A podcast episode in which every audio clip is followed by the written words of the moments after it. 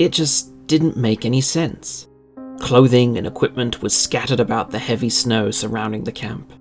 At first glance, the camp looked to have been ransacked, as if a wild animal had tossed and torn everything nearby in search of something. A closer look revealed an eerie and frightening truth. The tent had been cut from the inside, and nine campers had fled into the snow and sub zero temperatures. Many of them weren't even wearing shoes, let alone the proper thermal clothing to survive. What was so terrifying, so alarming, that they fled from warmth and friends and into certain death?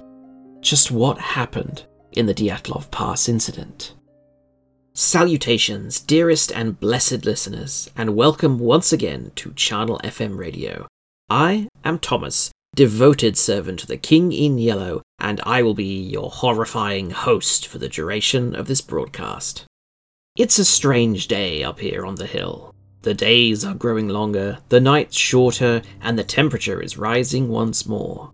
That doesn't save me from the weather, however, and now a heavy storm is pushing against these rotting, decrepit walls. A shrill and windy whistle blows through this ruined radio station. Droplets fall through cracks in stone and wood, a constant, ceaseless pitter patter.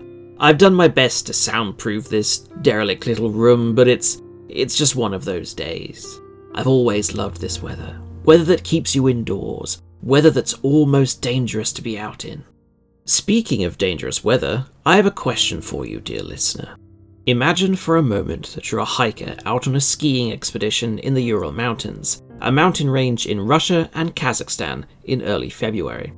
You may camp for the night in the thick snow on the side of the Kholat Syakhl, or Dead Mountain, but it is so cold that you need thermals to sleep in, let alone travel anywhere.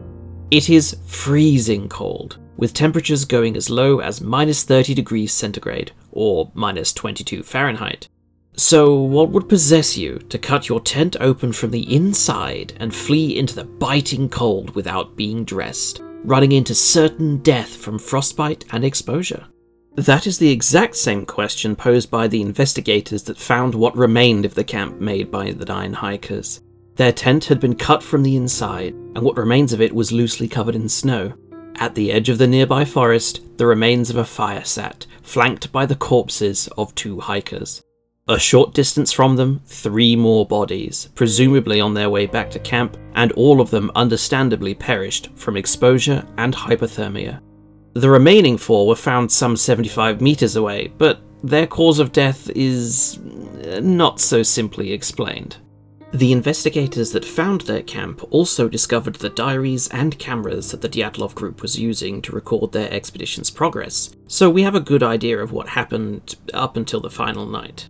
Like all good tales, I'll start at the beginning, though I apologize for my terrible Russian pronunciation, uh, but please, sit back, relax, and listen to this fascinatingly macabre and dark tale. In Sverdlovsk Oblast, 1959, Igor Dyatlov, a 23 year old engineering student from the Ural Polytechnic Institute, organized a trip for he and eight of his fellow students to hike across the Ural Mountains. Each of them was a knowledgeable and skilled hiker with ski tour experience and a Grade 2 hiker certificate. Upon their return, they would each receive their Grade 3 certificate, the highest rank available in the Soviet Union.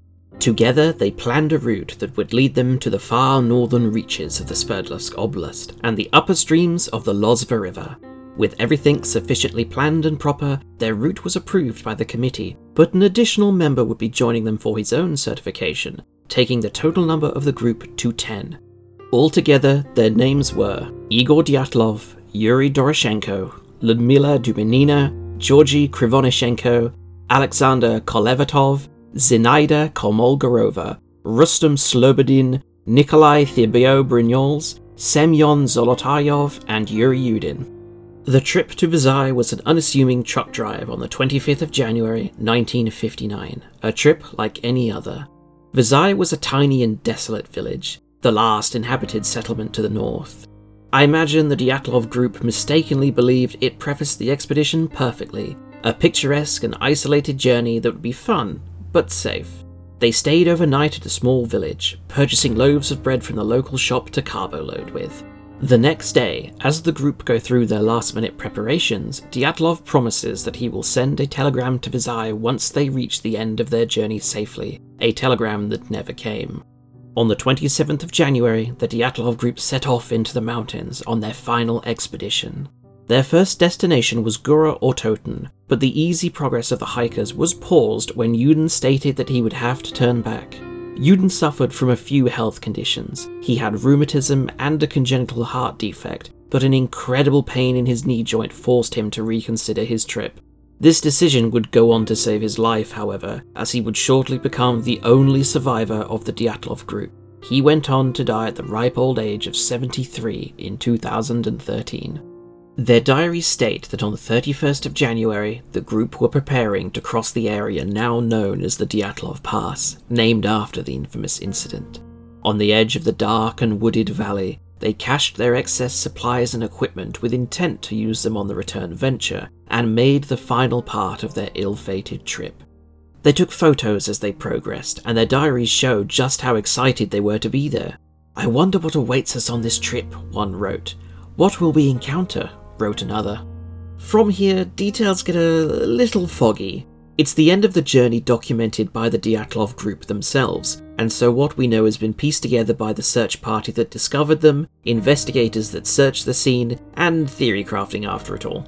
We assumed they planned to make camp on the opposite side of the pass, but due to foul conditions, they lost direction and ended up more west than originally planned, near the remote peak of Kholat Syakhl, the Dead Mountain. There was a nearby forest just under a mile away that could have offered them some shelter from the snowstorms. In hindsight, the natural barrier offered by the thick trees may have made a difference for whatever happened to them, and we don't know for sure why Dyatlov's group chose to ignore it. Perhaps they wanted to practice camping on an incline, or they wanted to avoid losing the altitude that they'd gained. Regardless, they came to camp in the wide and open snow on the side of the dead mountain. Before he'd left the group, Dyatlov had told Yudin that he expected their trip to take a little longer than was previously expected. With the harsh weather, it's common that similar expeditions would focus on safety rather than speed, and take an additional day or two. It was for this reason that, when the 12th of February passed, 12 days after their hiking started, not a lot was actually done about their missing. Days passed, then a week, and still there had been no word from the party. On the 20th of February, the families of the Dyatlov group had understandably become worried. They contacted the university, and a search party was gathered from volunteers of students and teachers, with military and police joining later. They were flown to the mountains via helicopter, where they split into smaller parties and began searching the mountain range.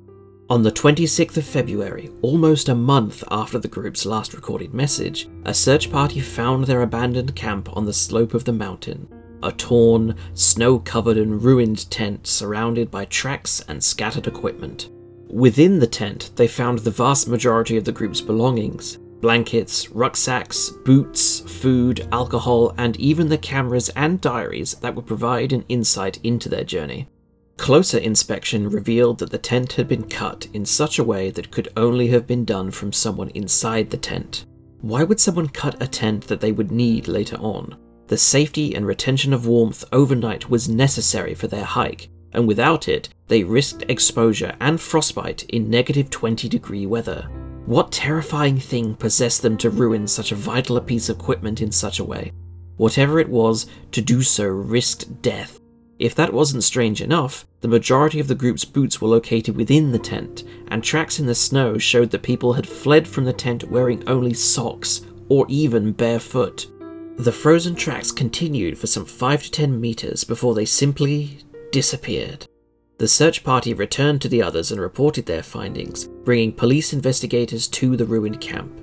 They continued their search, and eventually they reached the edge of the forest that I mentioned earlier. Under a large Siberian pine, they finally found the remains of a campfire and the first two bodies, Doroshenko and Krivonishenko. The two were shoeless and near naked, clothed only in their underwear. The fireplace was small and desperate. The branches of the trees above them had been broken up to about five meters high, implying that a member of the group had climbed for one reason or another, likely to try and find a vantage point. three more bodies were found in between the campfire and the ruined tent Kolmogorova, Slobodin, and Dyatlov himself. Judging on their positions and poses, investigators assume they perished from exposure and the cold on their way back to the campsite. They were, at least, more clothed than the other two. Five bodies in total had been found, but four more were still missing. An inquest was started immediately, and examiners inspected the bodies while investigators continued to search for the remaining four. It took over four months before they were finally found Dubinina, Kolevatov, Brignoles, and Zolotaryov. They were discovered on the 4th of May in a ravine almost 250 feet away from the group by the forest's edge, hidden beneath over 13 feet of snow. On their discovery, the mystery only deepened. The medical examiners concluded rather simply that the first five found had died of hypothermia, and the whole ordeal was declared a tragic accident. Slobodin had a small crack in his skull, but the examiners did not believe it to be a fatal wound. Strangely, 12 year old Yuri Kuntsevich, who attended some of the hikers' funerals, claimed that their skin was a deep brown tan colour. Doroshenko's body was also reported to have a grey foam coming from his right cheek and a grey liquid oozing from his mouth. Curiouser and curiouser, the wounds on the four found within the ravine changed the narrative of what might have happened. Three of the four found had fatal injuries. Someone, or something, had inflicted major skull damage upon Brignoles and major chest fractures to Dubinina and Zolotaryov. According to forensic expert Boris Vozdrozhdeny, the drastic force required to do such would have had to have been immense, far more than what a human is capable of, similar to the force of a car crash. Even stranger, the bodies showed no external marks or injuries, as if the wounds had occurred inside the body spontaneously. Post mortem injuries were also present, Dubinina was missing her eyes, tongue, lips, and pieces of facial flesh and skull. Zolotaryov was missing his eyes, and Kolevatov his eyebrows. The bodies suggested that they had died at different times as they were wearing each other's clothes. When one perished, the others would take their garments to better keep themselves warm. But just when we thought it couldn't get any stranger, they discover traces of radiation on the bodies and clothing, and third degree burns. The official conclusion given was that they died of a compelling natural force, and the inquest was closed in late May 1959. It was a puzzling conundrum for the authorities to say the least, and very little of it made sense. To summarize, someone, or something, terrified them so awfully that they cut their tent from the inside and fled naked into snow and sub zero temperatures. Whatever it was, it warranted risking certain death by hypothermia, the majority died of it, but some were killed by grievous wounds that could only be caused by a force similar to a car crash, an injury that left no external mark on the outside of their bodies. Not only this, but both radiation and burns were found on some of those bodies. With no clear reason for what happened, there are dozens of theories. In 2019, the case was reopened for investigation, but only three possible reasons were given a hurricane, an avalanche, or a slab avalanche. None of these possibilities give a convincing reason for the radiation, the burns, or the terrible physical injuries inflicted, however, and as such, explanations are as varied as the people that speak of this mystery. To help you draw your own conclusion, dearest listener, I'll go over a handful for you. Firstly, an avalanche. This was one of the official explanations given, and it explains the bizarre and life threatening behaviour of the hikers. If the party believed an avalanche was approaching them, the rapid rumbling of a deadly cascade as tons upon tons of frigid white death approach at a crushing velocity, or, well, I'd probably cut my way out of the tent and run for the trees too. The trees of the forest would act like a natural barrier against the avalanche, drastically reducing the killing pressure of the sweeping snow. It is better, after all, to repair your tent later than risk being buried alive. It also explains why they ran for the trees, and why they were all wearing so little clothing after immediately leaping out of bed. However, the investigators and search party stated that they did not see any signs of an avalanche occurring. Analysis of the mountain's topography indicates that an avalanche would have simply passed by the camp, not swept over it. Atop this, both Dyatlov and Zolotaryov were extremely experienced skiers, and it's unlikely that they would have agreed to camp in an area that might see them killed in their sleep by an avalanche. An examination of the footprint patterns leading away from the tent were inconsistent with a group fleeing for their lives. They were walking, even barefoot, at a leisurely and relaxed pace. Another explanation could be katabatic winds. This is a somewhat rare event, but it can be incredibly violent. A katabatic wind is described as a drainage wind, and are also known as fall winds. It's a wind that carries high density air from a high elevation down a slope, such as the very slope that the group had made camp at, for example. When these winds are concentrated, they can reach speeds of a hurricane force, which would have made staying within the tent impossible. If this was the case, then covering the tent with snow to stop it blowing away is a rational and explainable decision. One explanation that sounds strange at first is the idea that they were the unknown victims of a Soviet military test. This theory claims that the hikers had camped beneath a chosen site for a test of parachute mines, and when awoken by the explosions, they fled for their lives. There are records of parachute mines being used in the area around the time that the hikers were there, and it would also explain the third degree burns some suffered on the frigid mountainside. The shockwave of an explosion could also create those horrific injuries suffered by some without leaving much in the way of an external sign. Related to this theory, some claim that they were the victims of nuclear tests, not mines. This would explain the accounts of the bodies having strangely coloured skin and the traces of radiation left on their skin and clothes. It also explains why the files were kept secret and why the government refused to release much information. It was a cover up. The concealment of such information was common procedure in the USSR.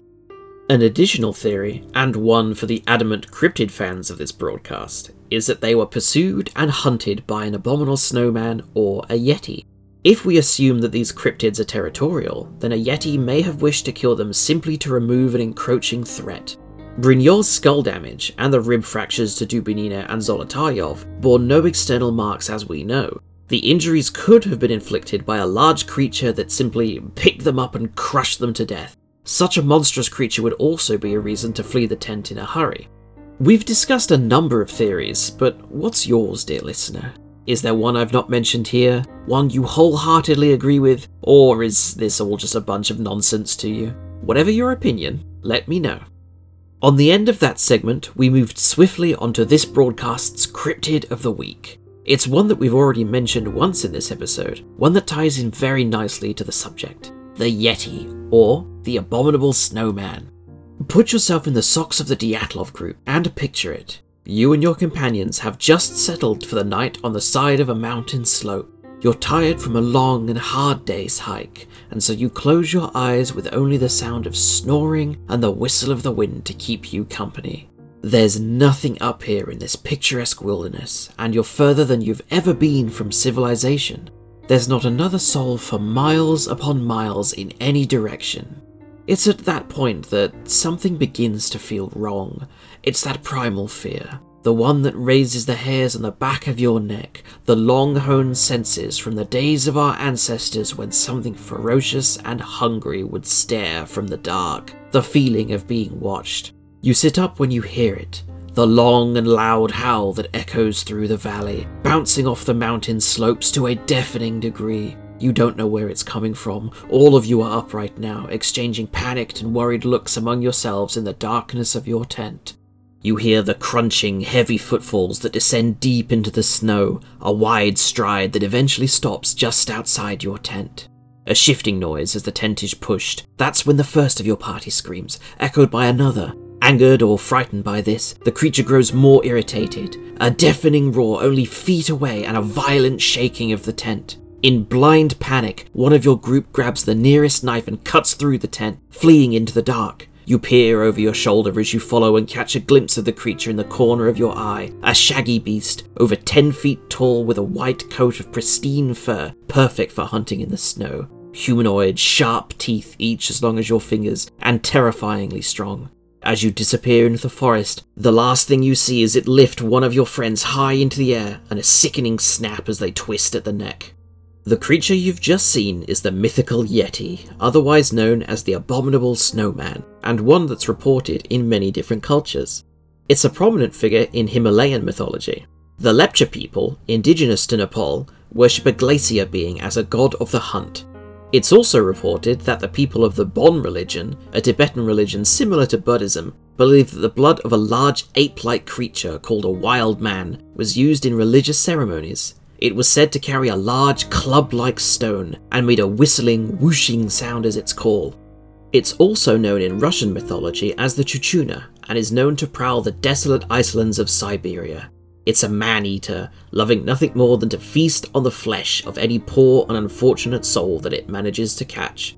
In 1832, Englishman Brian Hodgson, experienced adventurer and published trekker, claimed to have seen a tall bipedal creature covered in long, dark hair while in northern Nepal. The two of them locked eyes, and it fled from him out of sight in apparent fear. A myriad of accounts occur in the 20th century from a variety of sources, but the incredible aspect is the supposed physical evidence that accompanied them. At Khumjung Monastery, kept within an airtight and sealed box, was the supposed actual scalp of a real Yeti. Unfortunately, after a DNA test, it was revealed that the hair was that of a coarse haired, hoofed animal, likely a beast of burden and not the Yeti itself. Feces was also found, reported to be from the elusive creature, and the discoverers also found a parasite among the fecal matter that couldn't be identified. Like the Sasquatch or Bigfoot, footprints are the most common evidence found that these creatures exist. Not a year goes by without us seeing another account of witnesses meeting the evasive Yeti, and the people that find it bringing photographs, plaster molds, or sketches of the creature's humongous footprints. Speaking of the Sasquatch and Bigfoot, is it possible that the Yeti could be related to them? A distant cousin, perhaps? While the former are more adapted to live and hunt in forests and swamps, blending into their environment effortlessly to the extent where we are unsure even today of their existence, it seems reasonable to think that the Yetis are likewise suited for their environment of ice and snow, it's understandable why some would believe that the creature exists, with stories and inconclusive evidence cropping up so often, but the creature being in such a difficult location to map or track, the myth continues to exist even to this day. It's a cryptid that's inspired countless novels, films, and folk tales, and likely will countless times more. What's your opinion, though, dear listener? Is the Yeti real? Is it the missing link in our ancestral history? Is it simply a, a Bigfoot on vacation, or is it just a lot of damp snow? Do you have an opinion you want to share on anything we've covered this episode? Do you have a request for a story or a mystery you want read on the air? A cryptid you want investigated? A suggestion, criticism, or something else? Then reach out to me at charnelfm at gmail.com. You can also follow the show's Twitter at handle at charnelfm and get in touch with me there also. That means we've reached the end of our episode for this week, and as usual, I will bid you all good night with a frightening fact. We've spoken a lot this episode of the freezing terrors and everything that accompanies them, but did you know that one of the symptoms of hypothermia, and scarily one that means you are usually nearing the end, is the sudden sense of being overheated? In this case, usually, the sufferer feels the need to discard their clothing, despite the fact that this only hastens their demise. This is known as paradoxical undressing. Good night, dear listeners, and remember, stay cool. The songs used in this episode are Spring Thaw and Mesmerize, and they are made by Kevin MacLeod. They are licensed under Creative Commons by Attribution 3.0. His website is incompetech.com, and he makes excellent music, perfect for podcasts such as this one. Give him a look and a listen.